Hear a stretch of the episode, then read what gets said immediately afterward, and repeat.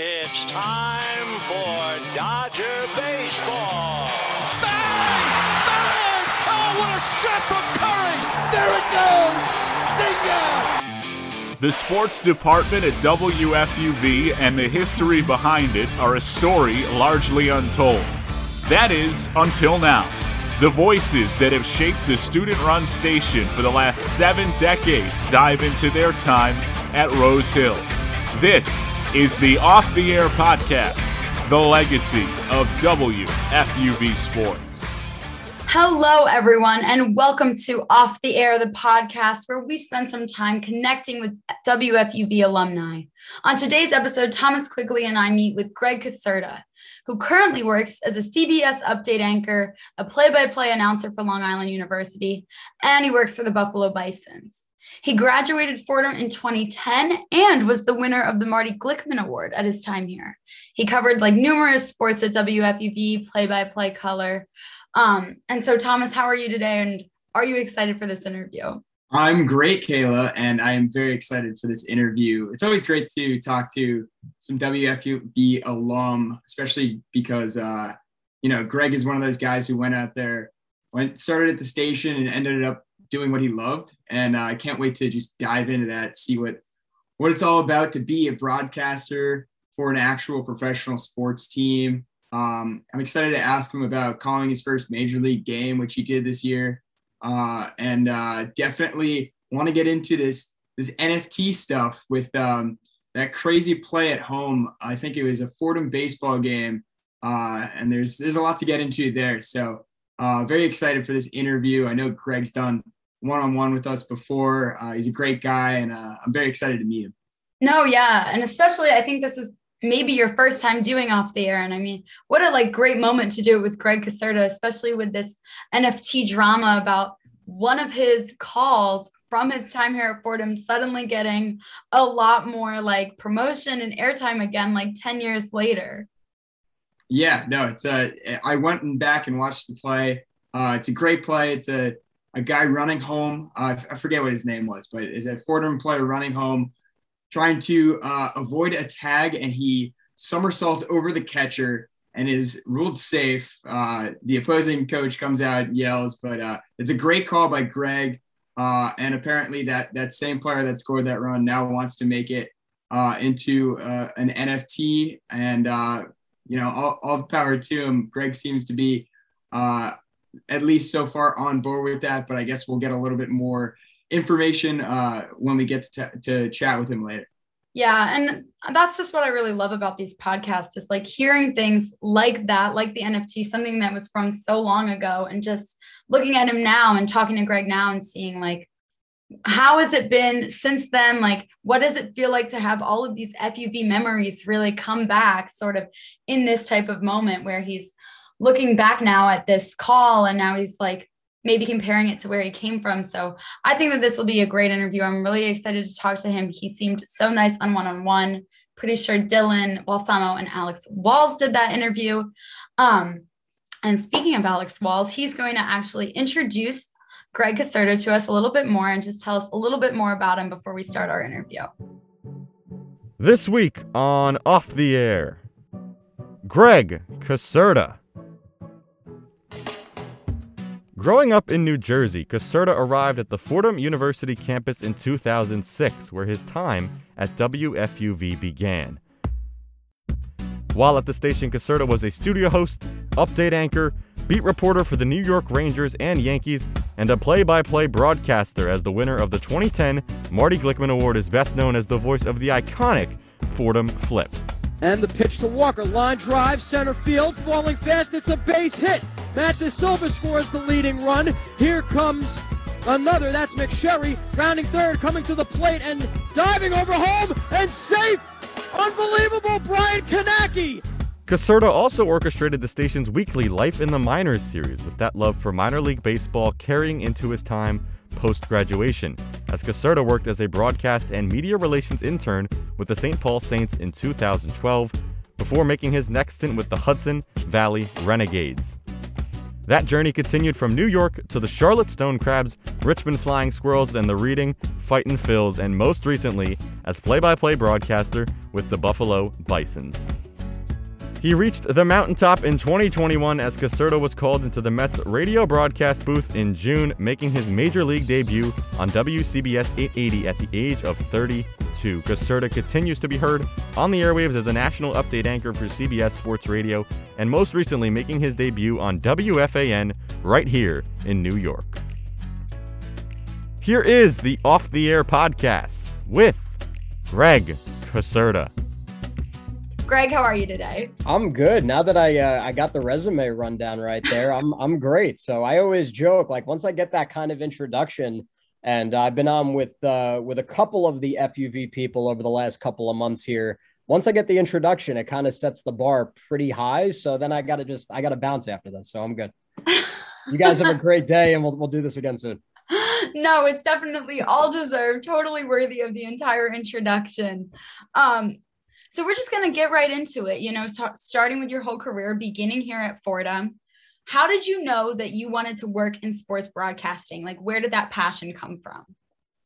So, of course, I've got to start with my mom, who I guess it was after my sophomore year of high school said, Hey, there's a sports broadcasting camp at Montclair State University. It was the Bruce Beck and Ian Eagles Sports Broadcasting Camp, which is still around. It's just not called by that name anymore. I know that Dave Popkin does stuff with them, Tim Capstraw, they're good friends of mine. So uh, give them a little shout out as well. But after my sophomore year, I said, No, I'm, I'm, mom, I'm not doing it. I'm not interested. She said, Fine. But next year, you have to do it. It was a five day camp. It's basically like school hours from nine in the morning till three in the afternoon.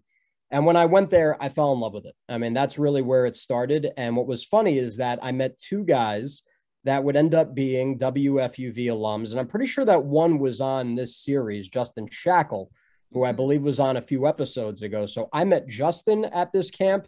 He was a year older than me.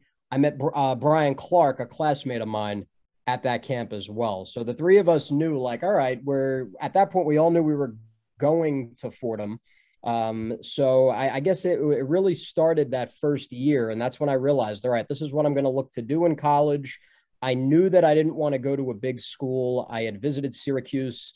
The campus was too big for me. I also knew that I wanted to be a stone's throw from home where I could live away from Bergen County, New Jersey, about 35 minutes away, but if I needed to come home on a Sunday for dinner with mom and dad and get my laundry done, I could do that as well. So it was the best of both worlds. And then from visiting the school and hearing about the radio station from a few people, they basically said it's going to allow you to do anything.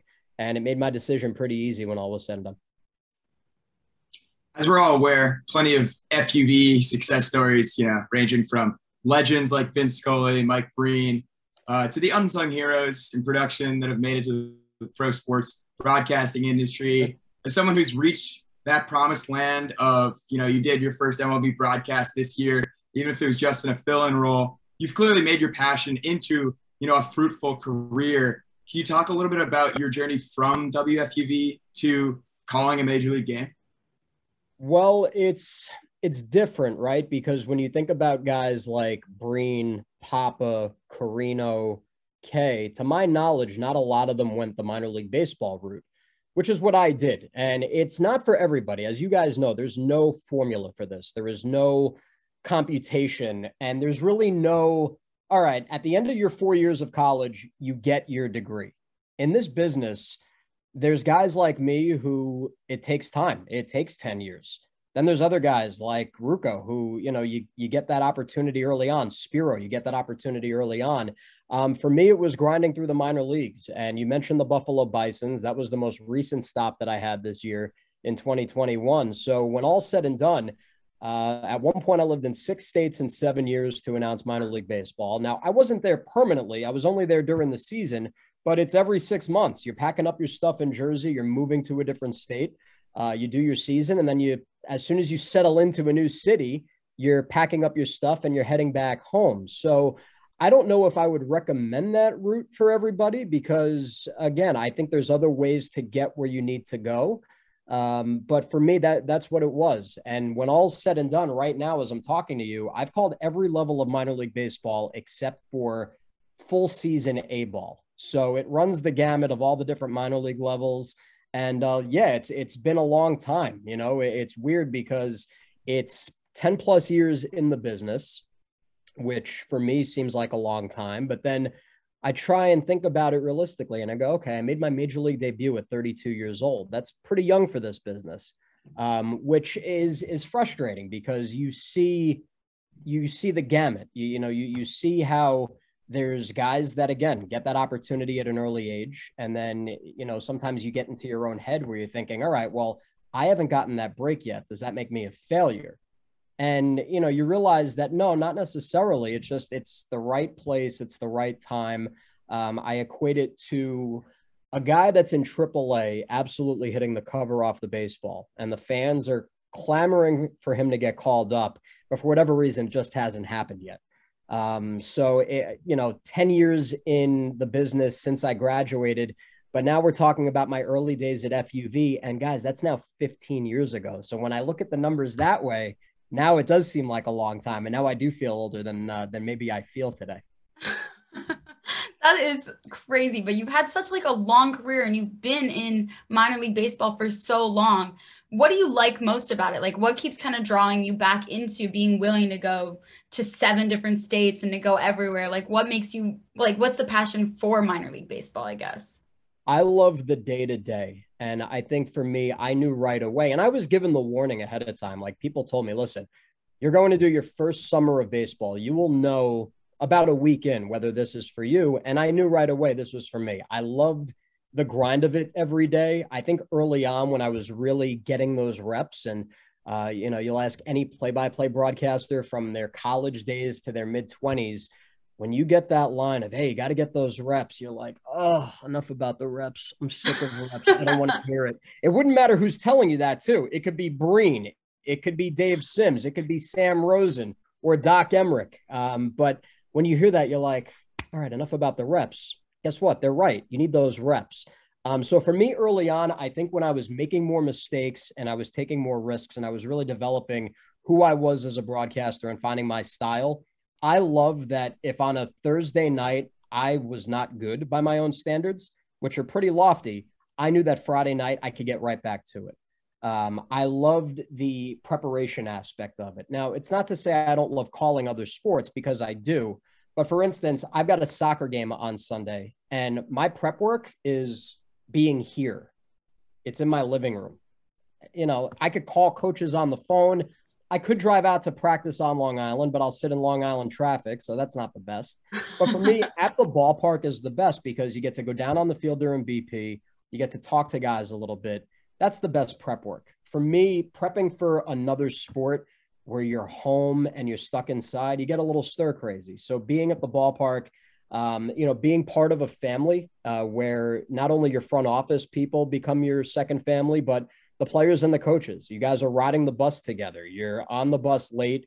You're going to cities and checking into hotels, and um, there's a bond that you share. So it, it was one of those things that, again, I don't know if it's for everybody, but I knew pretty early on that it was something that I loved. So last year, obviously, minor league baseball, you know, given a couple of tough blows. The first, of course, the uh, the shrinking of the entire uh, minor league system, um, and then basically a few months later, if that, uh, you know, COVID becomes a serious issue in America, and the entire season is shut down. Can you talk to us a little bit about how that felt, you know, that moment that you realized well, we're not going to have a minor league season and uh, what you basically did for that that uh, that off season and what it meant to be back in the full swing this summer. Well, Tom, I'm happy that you rewinded back to one of the low points of my life. I really um, I'm I'm just kidding, of course. Um, listen, as we know, from March of last year to right now, things have changed drastically. Now they've gotten better, um, but my personal story was March of last year, before everything went to you know what. I was at Newark Airport and I was two hours away from a flight down to spring training. I was going to call a Phillies Orioles spring training game on MLB.com. It would have been my second straight year doing a Phillies spring training game. And I was obviously jacked up for it. And two hours before my flight takes off, I check my phone and there it is on Twitter. Passan, uh, Rosenthal, all the baseball insiders, spring training whacked.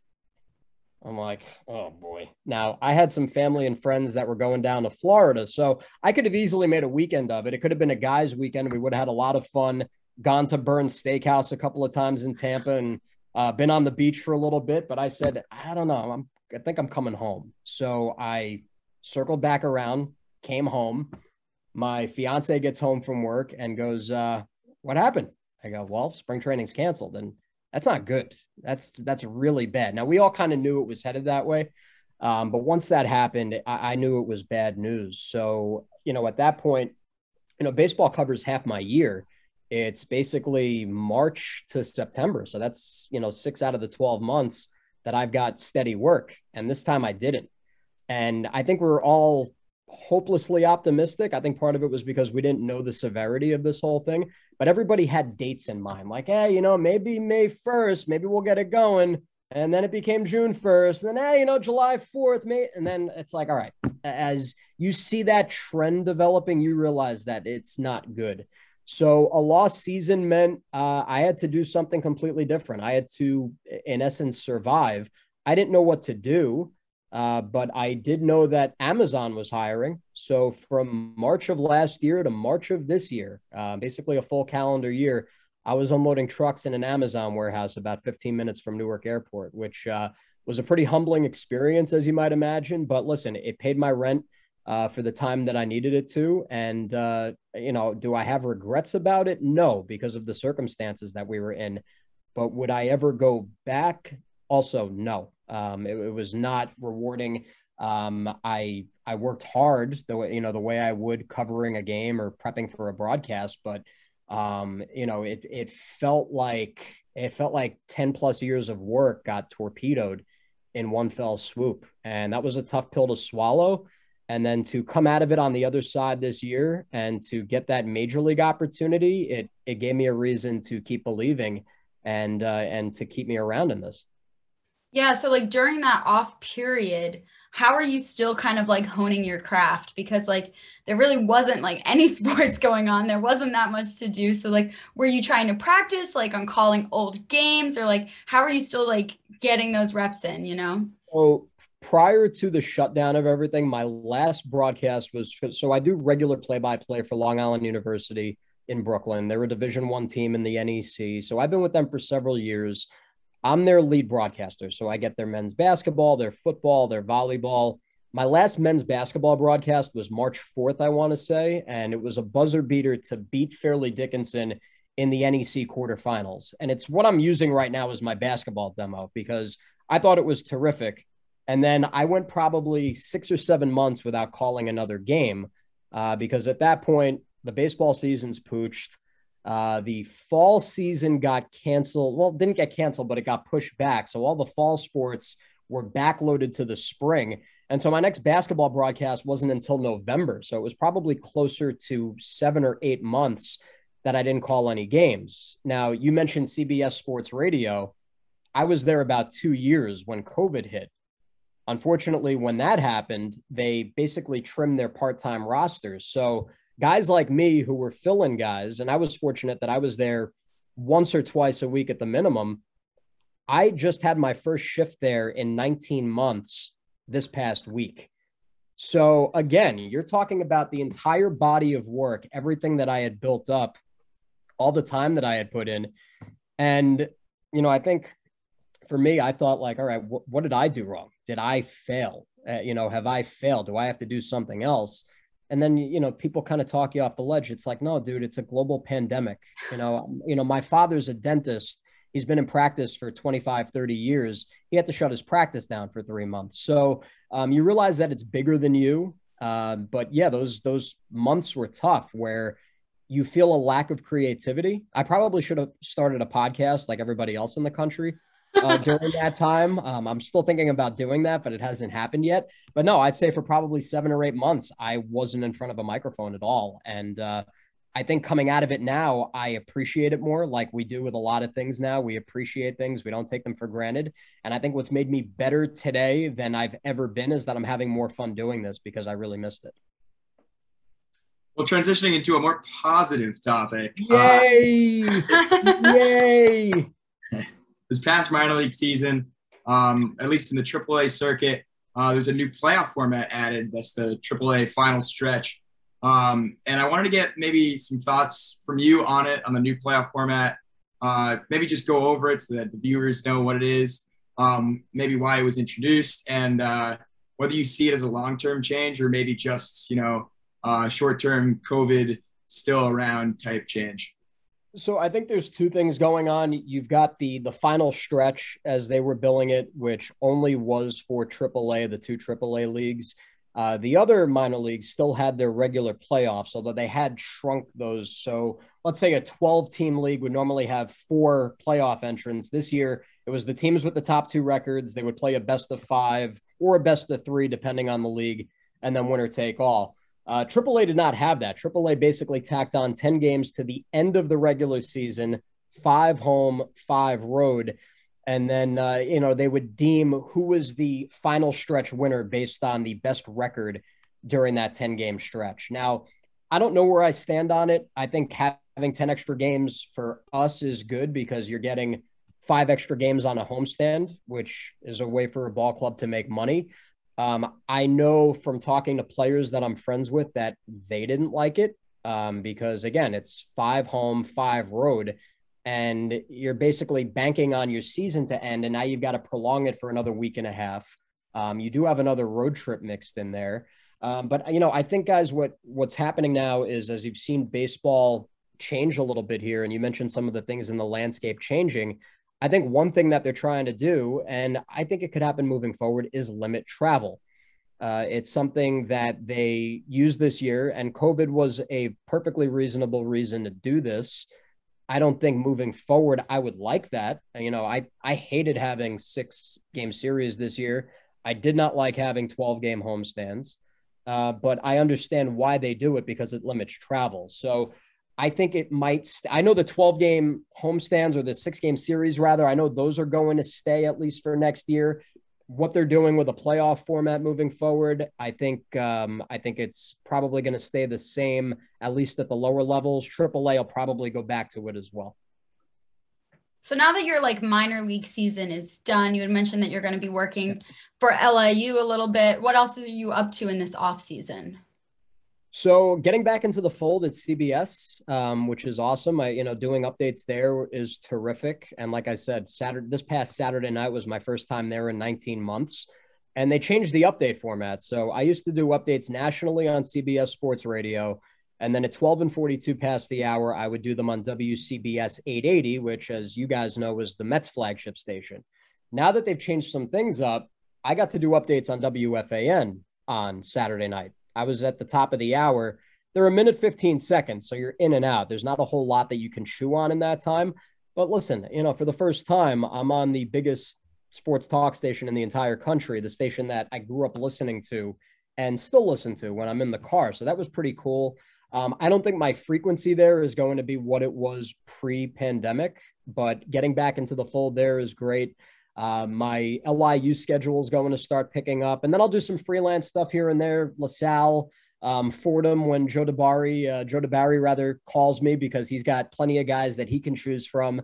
Uh, with all the different sports and all the alums that are involved. So it, it keeps me busy. And uh, believe it or not, it's, it's going to sound weird, but for the last two days, I've got a family friend that owns a farm in uh, upstate New York in Goshen, New York. So I've actually been a farmhand the last two days and uh, I've really enjoyed it. It's different and uh, gets me out of the house. It's a good workout. It's fresh air, and uh, it helps out a family that needs the help, and it's a, a small business. So um, I'm trying to, to, trying to do things to fill the gaps. And and again, a podcast is is certainly in the cards. I, I think that's something that I've always wanted to do. I think that I'm a little hesitant um, because of the climate. Uh, you know, you say one wrong thing and uh, context is taken out of it completely, and uh, you get blackballed. So I, have always kind of been very wary about doing it because I've never really wanted to have to worry about that problem.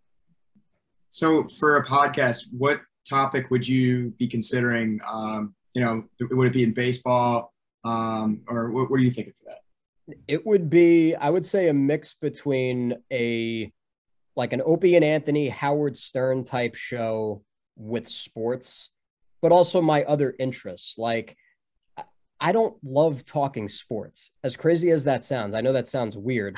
I love call, I love calling games, um, but I'll be very honest. Like when the game's over, it's in one ear and out the other. Um, I don't consume a tremendous amount compared to some other people um, that do the job that I do. I know that there are guys that it's like their whole life, and for me, it's really not. So I would love to do something that shows my personality and my sense of humor. Um, I, am a huge stand-up comedy junkie. I go to clubs a lot. I love music. I love going to concerts. So like I would love to be able to do something that's free form where you can kind of just do anything. Um, and, and that I think it gives you that freedom to have some fun with it. So it, again, it's something that I think now more than ever, I've really been considering seriously more than ever lately. But again, it's you got to have the follow through to actually to go along with it. So uh, we'll see. That that's a uh, that'll be the next announcement, hopefully. I love that you talk about the that though because I feel like a lot of sports broadcasters that we meet in this industry that we meet from FUV they don't talk a lot about that balance between like their leisure and like other things that they like and their work which is also sport. So I really enjoy that like you kind of mentioning that that sports doesn't consume everything that you like. It doesn't consume everything that you do. And i think that for me that's like very important because i feel very similarly about that. You know and i'll use just a current thing that's topical right now. Like look at the success of the ManningCast on monday night football which it's not my favorite thing i think it's good i'm not gaga over it the way everybody else seems to be but the reason why it's fun is because it's fresh. It's not the traditional formula. So I'm not saying, hey, we've got to just get rid of things that are traditional and that have made this business work. But, you know, I would love to hear, I would love to hear about these people, you know, not so much the, uh, you know, you got a chance to talk to Belichick. What did he say in the meeting? Like, you know, I want to know about people. Uh, one thing that's always drawn me to baseball and talking with guys is getting to know them where they come from, their families, their backgrounds, not so much the, hey, what was that pitch that you hit out for a home run last night? Uh, I don't find that stuff all that interesting a lot of the times. I think there's a place for it. Um, but for me, I think what what people would be interested in Greg Caserta about is who I am as a person, not so much the X's and O's and what goes on between the lines. Like you know, I have things to offer in terms of my views on life and, um, you know, certain takes that I have on things. And I think I have something to offer there. And I think it's, it would be something different. Um, so again, uh, like you said, it's when the night rolls around, I'm in bed watching something on HBO or Netflix. I'm watching a, a new series or a documentary. It's not just, all right, sports, sports, sports. It's like, all right, we can pump the brakes on a little bit. Like it, it doesn't it doesn't need to be 24 seven. Definitely a healthy balance is uh, something to strive for, especially uh, I feel like a lot of people at, at WFUV right now could probably learn a thing or two from you on that subject. But uh, I want to transition back to uh, some interesting news uh, that kind of goes back to your days at Fordham. I'm sure you've heard about this by now, but uh, Brian Kownacki, uh, Fordham baseball alum, reached out to Fordham about the rights to a video clip uh, for the purpose of creating a non-fungible token. That's a NFT, um, and it's a it's a really spectacular highlight on a play at the play, uh, and it's your voice on the broadcast. So, can you describe what it was like calling that play, um, and what you know about the evolving NFT situation then? So I know next to nothing about it, except for the fact that no, no, no. Listen, I know no, next to nothing except for the fact that out of the blue yesterday, I get an email from Brian Kownacki, who I haven't talked to or seen in, I graduated in 2010, so 11 years. Um, you know, he, he got my email and he told me about this thing and he said, Hey, can I have your permission? And yeah, of course, I, I don't do what you got to do. It's for his buddy's company and um, they're trying to market things for college athletes. And I love that. I think that's great. Um, but you know, going back to that night, that was a couple of weeks before I graduated, and it was a random Wednesday night game against Iona, and uh, that play happened, and I forget who was editing the game. Somebody in the in the baseball press box goes, "Yeah, we're, we're sending that to ESPN." Like it was the early days of the ESPN assignment desk. I'm like, yeah, okay, ESPN, sure. So at that point, I'm basically checked out of school. Like, listen, I'm I'm getting my diploma. I think I have like one or two more finals to get through, and then we've got senior week. So I'm just coasting at that point. So it was a Wednesday night. So after the game, I went out with a bunch of friends. We went to somebody's apartment, and all of a sudden on ESPN News, there's Mike Yam, another FUV alum, and there's I see that grainy video. I'm like, oh, that looks familiar. And they turn it up and they play the call. I was like, whoa, all right. And then it started making the rounds. MLB Network, I think, grabbed it. I know that uh, mentioned it and said my name on Around the Horn so he could sneak in a WFUV plug. It was up for an Emmy that year for Play of the Year. Unfortunately, it lost out to a Brett Favre Vikings pass. He threw a Hail Mary into the corner of the end zone. Um, and I remember the ESPY voting that night. Like I was trying to get everybody like, yo, vote for this play. It's me, vote for the play. And we lost out to Favre. So, um, you know, I think it was a really cool moment. But I think like a lot of things that happened at that time, I was really spoiled. As you guys know, being at that station, like you get to do things that no other college student really gets to experience. So I never wanted those moments to be too big in my head. I wanted to appreciate them and smile about them and be like, yeah, this is really cool. But I always wanted to think in my head, like, this is just the beginning. I didn't want it to think, like, all right, I did it. This is the be all end all. This is the greatest thing ever. It's never going to top this. I wanted that to be the first of hopefully many moments. And, um, and that was certainly one of the early ones for sure. And uh, I don't, I don't listen back to it too often. My friends will occasionally tease me about it. Like they'll bring it up uh, because I listen to that voice and I go, man, the, you know, the voice is higher and you know the uh, the Italian Jersey accent's a lot deeper, or whatever that accent was. Um, so it's uh, it, it's something that when you bring it up, I'm smiling now because again, blast from the past. Brian Kownacki sent me an email yesterday.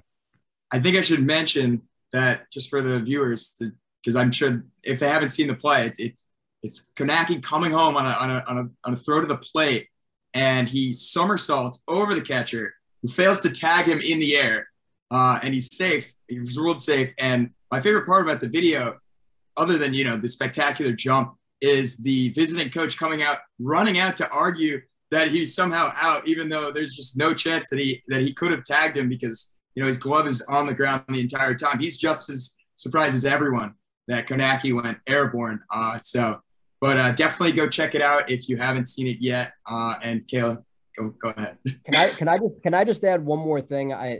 I think the coolest thing about it, easily the coolest thing about that, it's not even close. Um, and it's still giving me like chills when I think about it now. Is um, Vin Scully must have reached out to Bob Ahrens to get my contact info.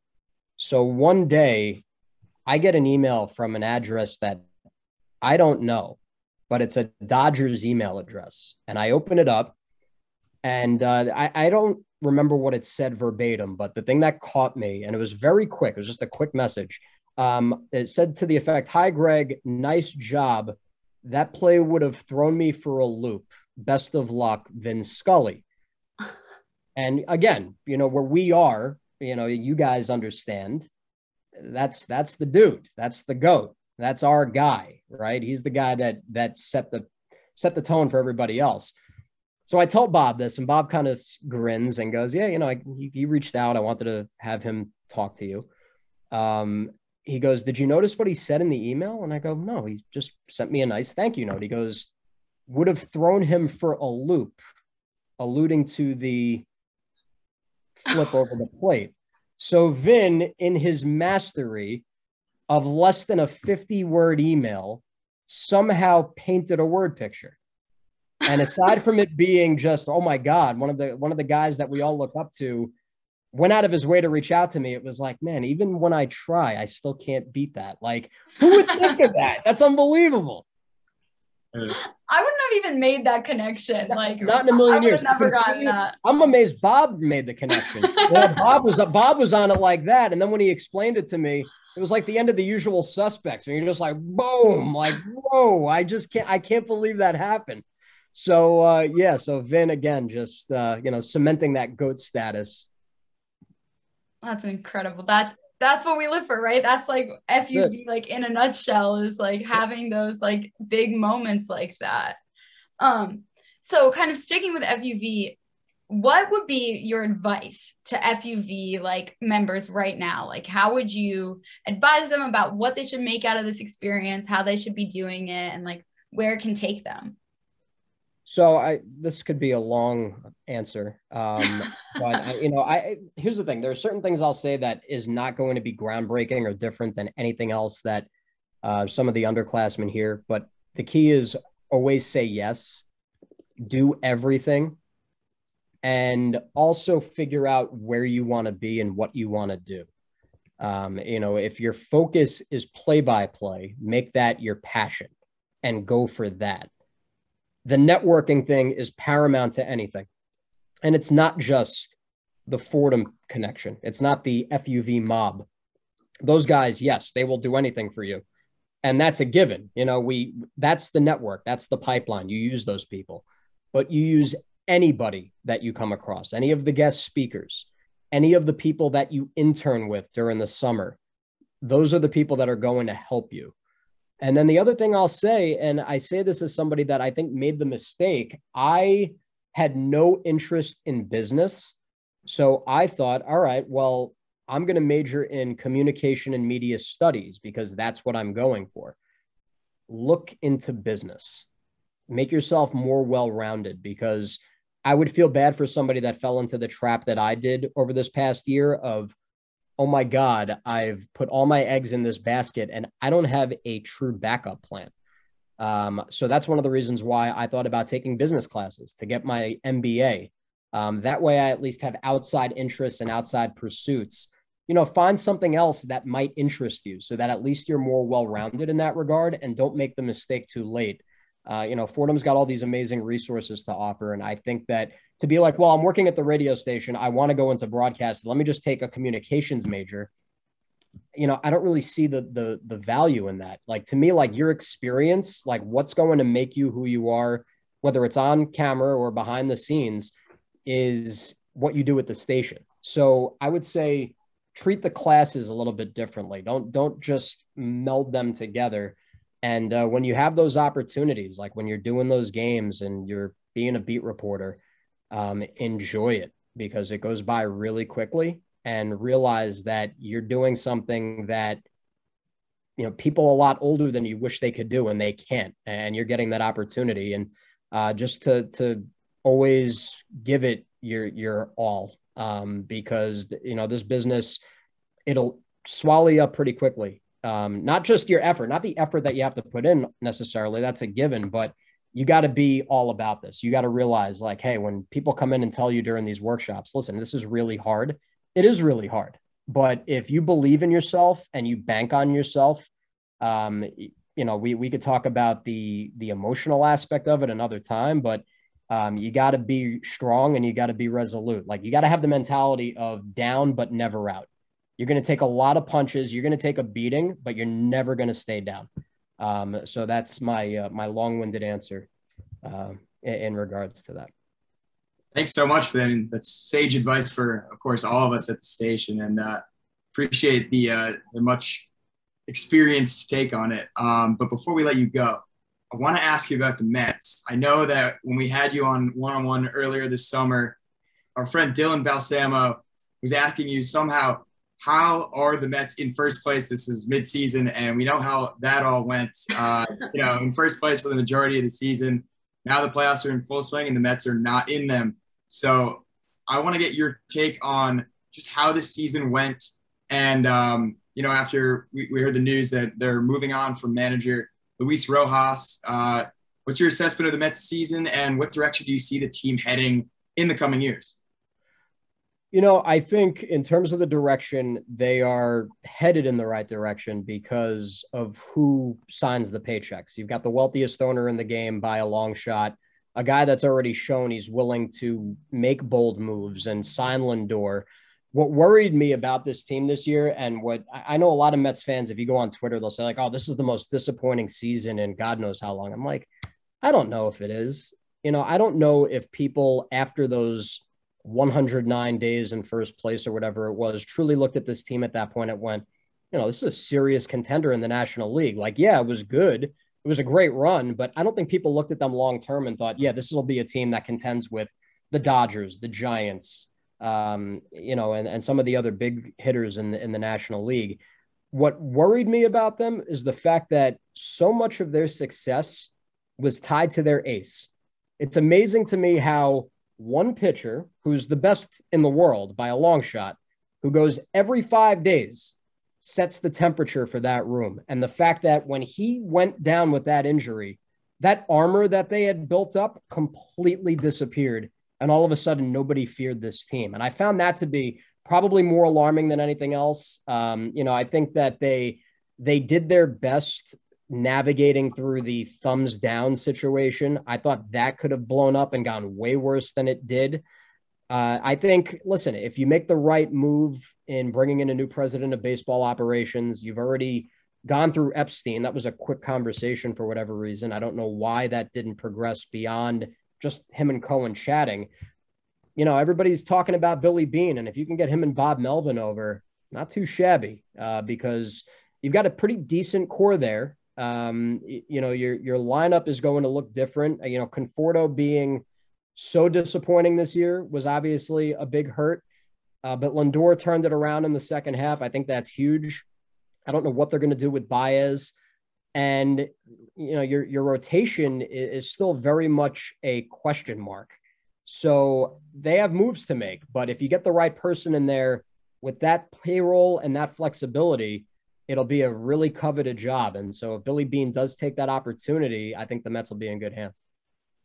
Well, Greg, thank you so much for being on with us today. We had a great time chatting with you, and we really appreciate you taking the time to just share with us your experiences and your time from FUV. Um, so, just thank you so much for being here. It is my pleasure. Um, there are very few things I enjoy as much as stuff like this. I know that uh, that Zoom is what we do nowadays, but for, uh, but for real, anytime I can do something for FUV with FUV, it, it's it's the best. And uh, you guys were great. It was so nice meeting you and talking with you, and uh, I hope we can do it again at some point down the road. Well, everyone, that was Greg Caserta, and what an incredible interview that really was for Thomas and I. I mean, I loved hearing about just his balance and his work throughout the pandemic and kind of seeing where he came from and how he's kind of working to progress through that, especially in taking a bit of a break, he said, working at Amazon. And I think just like hearing about how there are a lot of different ways and a lot of different paths to get to where you are right now. And he made his MLB debut in 2021. So even though he took a brief hiatus and worked at Amazon, it didn't stop his career, it didn't stop his progress. He still continued on and he's still doing what he loves and finding that balance, he said, with his podcast about his culture and his life and also his work and his love of sports and just kind of balancing that and like finding that line. And i think that to me that was probably the most interesting thing about the interview was just hearing about that balance. Yeah you're completely right. I thought that was one of the most fascinating parts hearing firsthand from someone who is very affected in, in the most way because he is a minor league broadcaster and they didn't have a season last year.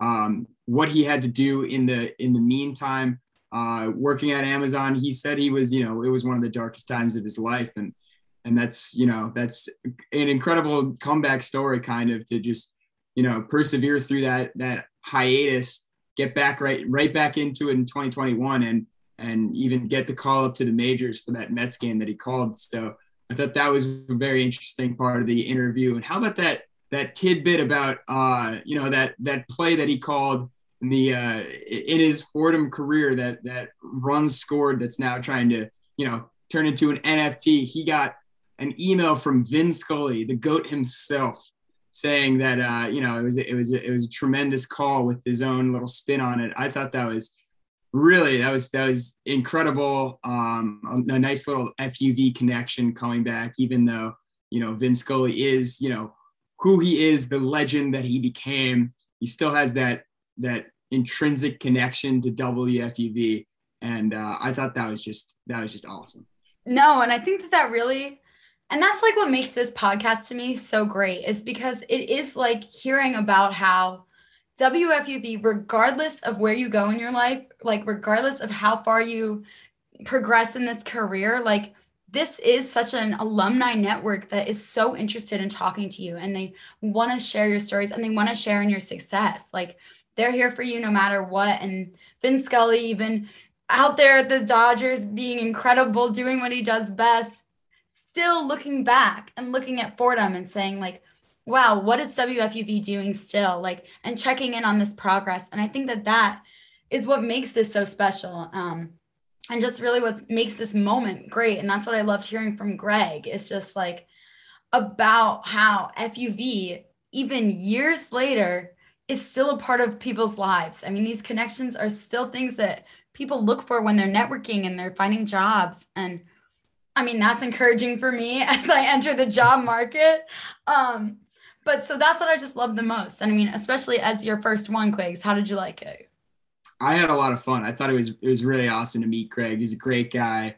Um, it's tremendous just talking about him, his journey from FUV through the uh, through the minors, through you know, and eventually getting to call that Mets game. But uh, specifically, just talking about you know the minor leagues, kind of the grind of it, but how he really you know when he when he's in the broadcast booth, he's kind of just in his zone, and as soon as he's he's out of there, well, he's back to his his normal life. So it's not just you know, like you said, it's not all sports. I thought that was really cool. I, I didn't really expect that from uh, a guy who is, you know, kind of working at it. Um, he's still in the early stages of his broadcasting career, and he's, uh, you know, certainly trying to get to that um, that elevated position of an MLB broadcaster. And I'm sure, you know, he's on, he's well on his way.